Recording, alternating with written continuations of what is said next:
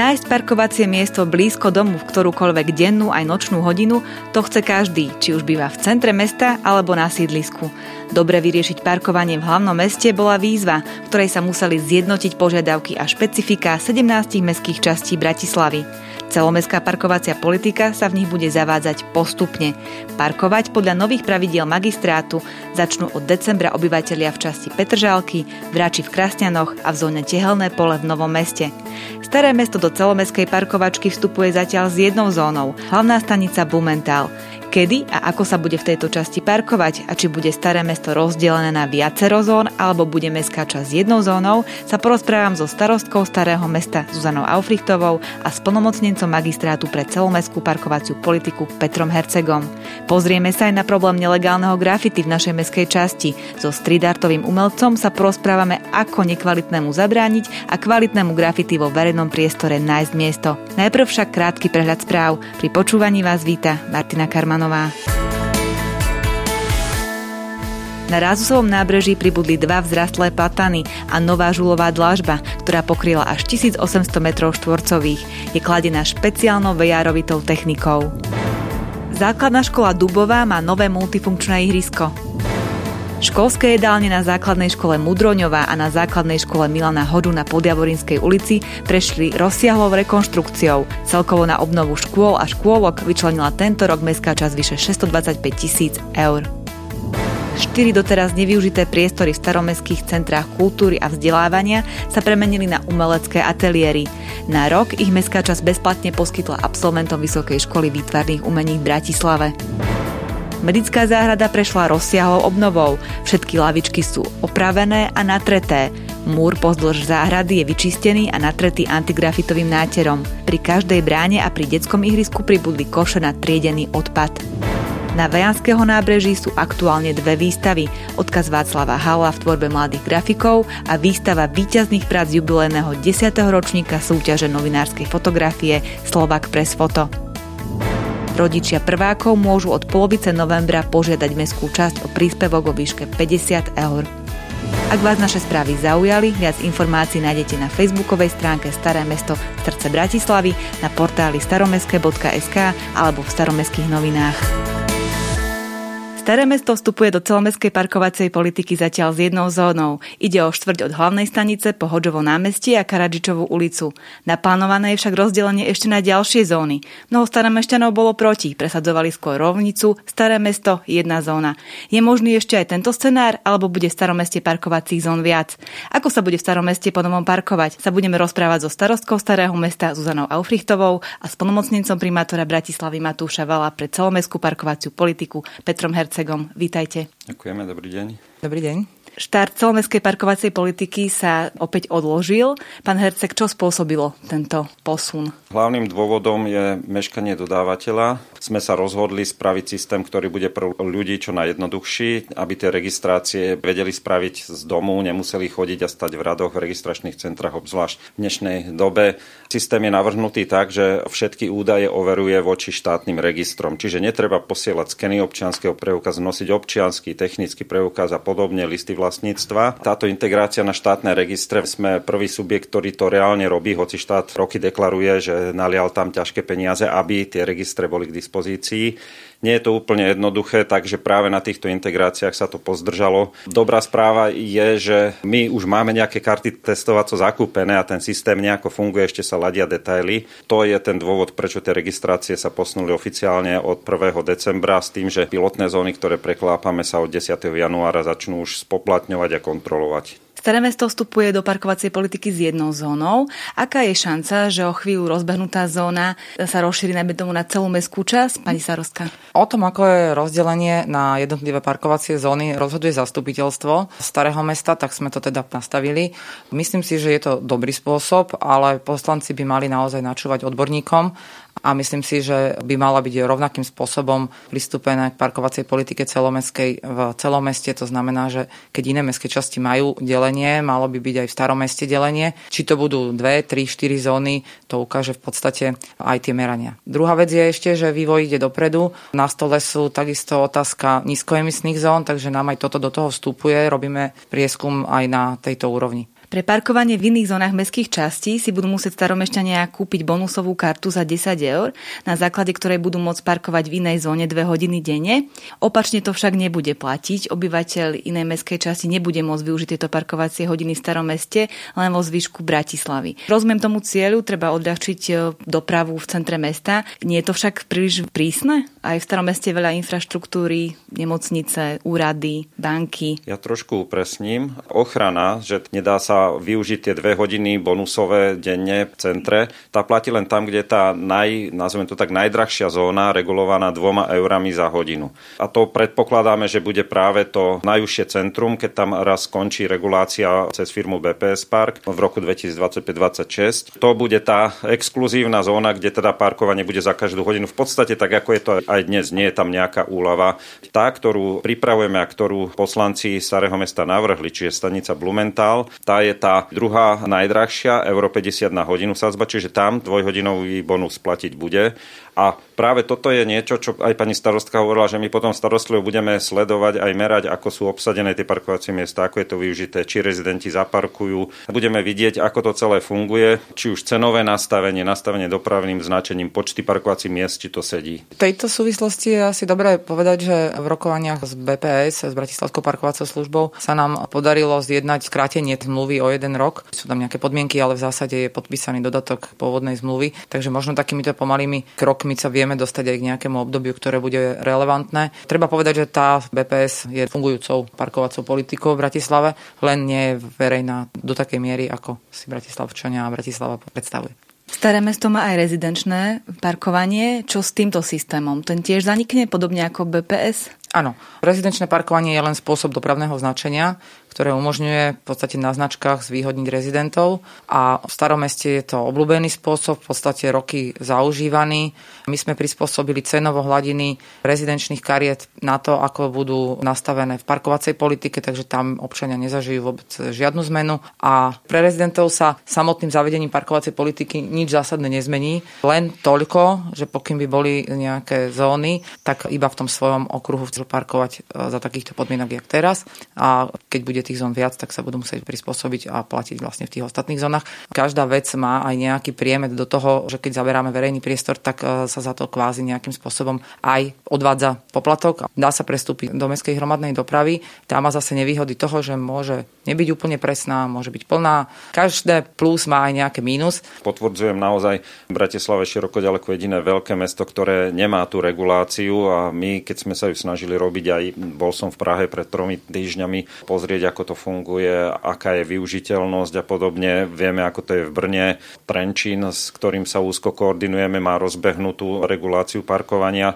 Čiže je to asi niečo, čo je úplne prirodzené samozrejme, ako keby Bratislava nie v tom pozadu. Dlhé roky sa primátori snažili niečo schváliť, posunúť to dopredu, vždy to nejako narazilo, tak veríme, že teraz už sa to zlomilo, aj keď naozaj nie je to veľmi populárne opatrenie, ale vnímame to aj v tom starom meste, že je to zároveň ochrana rezidentov, Veríme, že pomôže aj tá mestská hromadná doprava, ako hovorila pani starostka, aj ďalšie spôsoby dopravy. Dnes sú už populárne kolobežky na bicykloch a ja som sem teda prišiel na bicykli. Chcem pochváliť pani starostku nad za Blumenthal, že teda pokračuje. To je podľa mňa veľmi pekný príklad hej, toho, ako dostať bližšie k centru tých ľudí na bicykloch.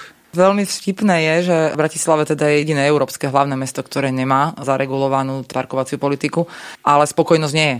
Takže mi to aj tak tá otázka vysí, že treba to riešiť a vidíme, že všetky okolité mestá väčšie ako 100 tisíc obyvateľov to funguje. Vieme to prijať, aj keď prídeme do nejakej cudzej krajiny alebo prídeme do iného krajského mesta.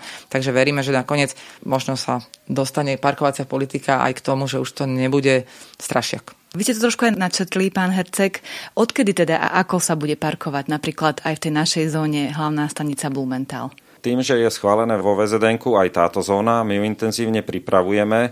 To je to, čo si práve teda chceme sadnúť aj s pani starostkou nad nejakým presným časovaním, kedy spustíme registrácie a kedy spustíme tú reguláciu na uliciach. Staré mesto je špecifické, že mnohé parkovacie miesta sú už vyznačené. Tá regulácia nie je len o tom, že mám nejakú kartu a platím, ale je to parkovanie v zónach, čiže parkuje sa len na vyznačených parkovacích miestach. To je dosť kľúčové, pretože neparkuje sa kdekoľvek po chodníkoch, kde sa mi podarí vyliesť. To všetko treba navrhnúť, schváliť, prerokovať. My máme dosť aj diskusie s krajským dopravným inšpektorátom, aby akceptoval niekde parkovanie niekde, kde teraz sú boxy, tak to chcú konvertovať na parkovací pás, hej, s tým, že možno sa tam zmestí viac aut a tak ďalej. Ideme na staré mesto, prejsť to, ich pohľad na vec, ako to oni vidia z tej lokálnej skúsenosti, čiže vedúca odboru dopravy a tak ďalej. Na tomto sa práve teraz takto intenzívne pracuje, čiže nechcem povedať záväzné termíny, ale my máme predstavu, že v tej prvej vlne, kedy ročná parkovacia karta platí rok aj štvrt, to je taký bonus pre tie prvé zóny, ktoré sú. Kto si zaregistruje tú ročnú kartu do konca apríla, platí mu rok aj štvrť. Môžeme si ešte zhrnúť tie poplatky a celé tie pravidlá? Pre rezidentov, čiže domácich, ktorí majú vzťah k tej nehnuteľnosti, respektíve majú tam trvalý pobyt. Prvá karta je 39 eur na rok na prvé auto, pričom bude to auto, ktorého držiteľom je ten, kto tam má trvalý pobyt, alebo jeho rodinného príslušníka, alebo auto, ktoré zmluvou má ako služobné auto a teda zamestnávateľ mu dal právo využívať ho na súkromné účely druhé auto na byt 150 eur a tretie auto na byt 500 eur. Plus, ak cestuje po meste a chce využiť v iných zónach tie dve hodiny parkovania zdarma, tak za 10 eur sa dá dokúpiť tá bonusová karta a tu si budú môcť kúpiť všetci obyvateľe Bratislavy od začiatku, pretože tie prvé zóny, ktoré už aj regulované boli, či už sú to tehelné pole v Novom meste alebo Petržalka, tak nielen pre ich obyvateľov, ale aj pre všetkých bratislavčanov, ktorí tam chcú parkovať, bude možné už tie dve hodiny využiť. Čo sa týka firemných aut zmysle auto na firmu alebo na štatutára, tam sú tie sadzby podstatne väčšie, tam nedem do detajlov. Opäť poviem, že cieľom je, aby firemná flotila nezaberili miesto na uliciach, kde povedzme potrebujeme priestor pre rezidentov a sú to teda miestne cesty, ktoré spravuje samozpráva, ale nech si nájdú na parkovanie priestory, prenajmu komerčné priestory. My veríme, že sa trošku aj rozbehne trh, či už s parkovacími plochami, s podzemnými garážami, ktoré sú vo veľkom budované pod biznis centrami, ale častokrát nie sú využívané, ich utilizácia veľmi slabá. Teraz si ešte môžeme spomenúť aj iné problémové skupiny, napríklad napríklad nájomníci. Tých je tiež veľa v Bratislave. Ako budú oni parkovať po novom? Tam sú v podstate tri možnosti. Jedna možnosť je, že majiteľ im umožní dať si trvalý pobyt, Benefit pre Bratislavu je, že ich dane z príjmov fyzických osob potom idú na Bratislavu, pretože tam, kde majú rezidenciu, tam idú ich dania. Mnohí, ktorí takto v Bratislave pôsobia, bývajú a väčšinou času tu strávia, bohužiaľ, ich dane nejdú do Bratislavy a tým pádom Bratislava je podfinancovaná. Aj keď možno historicky je taká obava, že potom sa ho nezbavím a tak ďalej, nie je to tak. Keď sa skončí nájom, tak jednoduchým jednostranným aktom zo strany majiteľa bytu je možné ukončiť trvalý pobyt tomu podnájomníkovi, čiže tohto sa obyvateľia nemusí nemusia báť. Druhá možnosť je, že ten človek si bude platiť to drahé hodinové parkovné, ak si to môže dovoliť, čo si myslíme, že nebude bežný prípad. Tretia možnosť je, že si tie auta nechá ďalej od mesta na lokalitách parkoviskách, ktoré nie sú spoplatnené a ďalej dojde mestskou hromadnou dopravou. Čo napríklad e, ťažko zdravotne postihnutí ľudia budú mať nejaké výhody? Určite plánujeme jednak pokračovať vo vyhradení parkovacích miest pre tých, ktorí majú parkovací preukaz a takisto v rámci zón budú aj tzv všeobecné miesta 4%, aby tam mali byť e, TZP. Čo napríklad takí ľudia, ktorí nemajú ten preukaz TZP, ale sú odkázaní na dennú pomoc, najmä tomu príbuzní, chodia ich tam pozerať a nemajú napríklad ani parkovacie miesto. Uvedomili sme si, že toto môže byť problém. My keď sme hovorili o tých kartách, ešte o jednej karte sme nehovorili, o jednom type karty a to je návštevnícka karta. Tu môže mať každý majiteľ nehnuteľnosti jednu kartu na byt, kde dostane hodiny, ktoré môže dať či už svojej návšteve, opravárovi, ktorý mu príde, technikovi, ktokoľvek. Takže to je 100 hodín pre byty, ktoré majú aj iné karty, hej, že parkujú. Tí, ktorí nemajú auto, tak tí majú 150 hodín ročne na tej karte a môžu teda akémukoľvek evidenčnému číslu tie hodiny dať. A pre sociálne odkázaných sme to zvýšili na 500 hodín ročne. Pani starostka, parkovačka bude dobrá? Uvidíme, ako ju príjmu Bratislavčania, ako bude ten systém spolahlivý. Trošku sme sa moc opreli do toho, že je to len cez mobilné telefóny. Máme stále časť ľudí, ktorí možno aplikáciu z nejakého dôvodu nemajú, nechcú mať alebo nemôžu mať, ale tak treba byť pripravený. Doba ide naozaj týmto smerom. Ja toto ale vítam, že nebudeme deraviť chodníky parkomatmi. Uvidíme. Myslím si, že dokázali sa mesta Európy a aj Slovenska vysporiadať s tým. Vždycky to najskôr ten stav asi je zhoršením a keď sa vychytajú tie muchy, tak e, v podstate sa na to zvykne a vie to priniesť a to je to najdôležitejšie, prečo sa parkovacia politika zavádza, pretože sa má vrátiť do verejného priestoru tá Bratislava potrebuje zdroje na to, aby bola peknou, aby sa nám tu dobre žilo, aby boli všetky bezbariérové chodníky, aby sme mali dobré systémy značenia a priechodnosť mesta zabezpečenú, takisto možno pre alternatívnu dopravu. A to všetko vždy je prioritou vtedy, keď má finančné krytie a Bratislava sa nemá ako za týchto podmienok, aké sú roky, posledných 30 rokov, Mali sme teraz konferenciu k 30. výročiu samozpráv, sa v zásade nič nezmenilo a Bratislava je ako obyčajné mesto, nemá veľké výhody z toho, že je hlavným mestom a chceme byť mestom, ktoré vie byť hrdé na svoj verejný priestor. Ja doplním pani starostku, lebo úplne podpisujem, čo hovorí. Možno ešte tak technicky tie spôsoby platenia, ako primárne to má byť cez mobilné aplikácia týmto smerom. Volá sa to Bratislavský parkovací asistent a webová stránka, kde sú všetky informácie, je paas.sk ako parkovací asistent. No a to platenie my plánujeme od prvých dní, vlastne dokonca ešte pred začiatkom regulácie v zóne parkovacích asistentov, čiže ľudí, ktorí sú v uliciach, ktorí budú vysvetľovať, ako to funguje, budú ľudí usmerňovať, budú im pomáhať e, s inštalovaním mobilných aplikácií, že budú mať pri sebe vlastný telefón s Wi-Fi hotspotom a tak ďalej. A tí, ktorí nemajú mobilný telefón, nevedia takto zaplatiť, tak bude možné platiť aj u nich a oni vytlačia doklad a budeme vidieť, aké tie počty sú, hej, či sa to preklápa k tomu elektronickému systému, ale tú asistenciu tam nejakú chceme mať, aby ľudia nevnímali, že to je niečo nepriateľské voči ním a teraz za každú cenu budeme to sledovať a ten systém doľaďovať, lebo na prvú všetko, že je dokonale, to bohužiaľ nejde. Hovorí Peter Herceg z magistrátu. V štúdiu s nami bola aj Zuzana Aufrichtová, starostka Starého mesta. Ďakujem pekne za váš čas a za rozhovor. Historické centrum počas leta zažilo nečakaný útok vandalov, ktorí systematicky popísali viacero cirkevných budov hanlivými nápismi. Rôzne nápisy, heslá či tzv. tagy, podpisy sú súčasťou mnohých stavieb a znehodnocujú ich a hýzdia. Čo robiť, keď grafity vo verejnom priestore nechceme mať a naopak, ako a či vôbec kvalitný street art do verejného priestoru dostať, sa budeme rozprávať s writerom Sofianom Zinajom z občianskeho združenia Letters. Vitajte. Dobrý deň, pozdravujem Čomu sa venuje vaše združenie? Naše združenie sa skrátka venuje podporou graffiti komunity. Činnosti sú v princípe veľmi jednoduché. V podstate snažíme sa podporiť doslova priamo fyzicky alebo finančne tých writerov, grafitiakov, ktorí sú v tej danej komunite bratislavskej alebo slovenskej. Usporiaduvávame graffiti podujatia. Hlavným cieľom je spájanie komunít ako berie komunita writerov, ľudí, ktorí grafity robia ako umenie, tých druhých, tých writerov, ktorí iba obyčajne teda popíšu budovu, múr? Ja by som to skrátka opísal ako veľmi individuálnu predstavu každého jednotlivca v podstate, lebo aj tí writery sa rozdeľujú na niekoľko kategórií. Máte writerov, ktorí malujú čisto len ilegálne grafity, ktorí napríklad robia len čisto tagy, hej, chodia po mestách, po svete a len čisto tagujú sú writery, ktorí po meste vôbec netegujú, ale za to pomalujú všetky možné systémy metra alebo vlaky. Máte potom grafiťakov, ktorí len čisto tagujú len fixkami po rôznych kovových konštrukciách, ktoré sa nachádzajú v mestách. Väčšinou sú to všelijaké elektrické, plynové a technické skrine a revízne otvory. Máte potom samozrejme grafiťakov, ktorí sa presunuli, chádzajú sa len v ateliéroch, malujú plátna, predávajú ich. Sú grafiťaci, ktoré malujú len komerčné zákazky, zarábajú na tom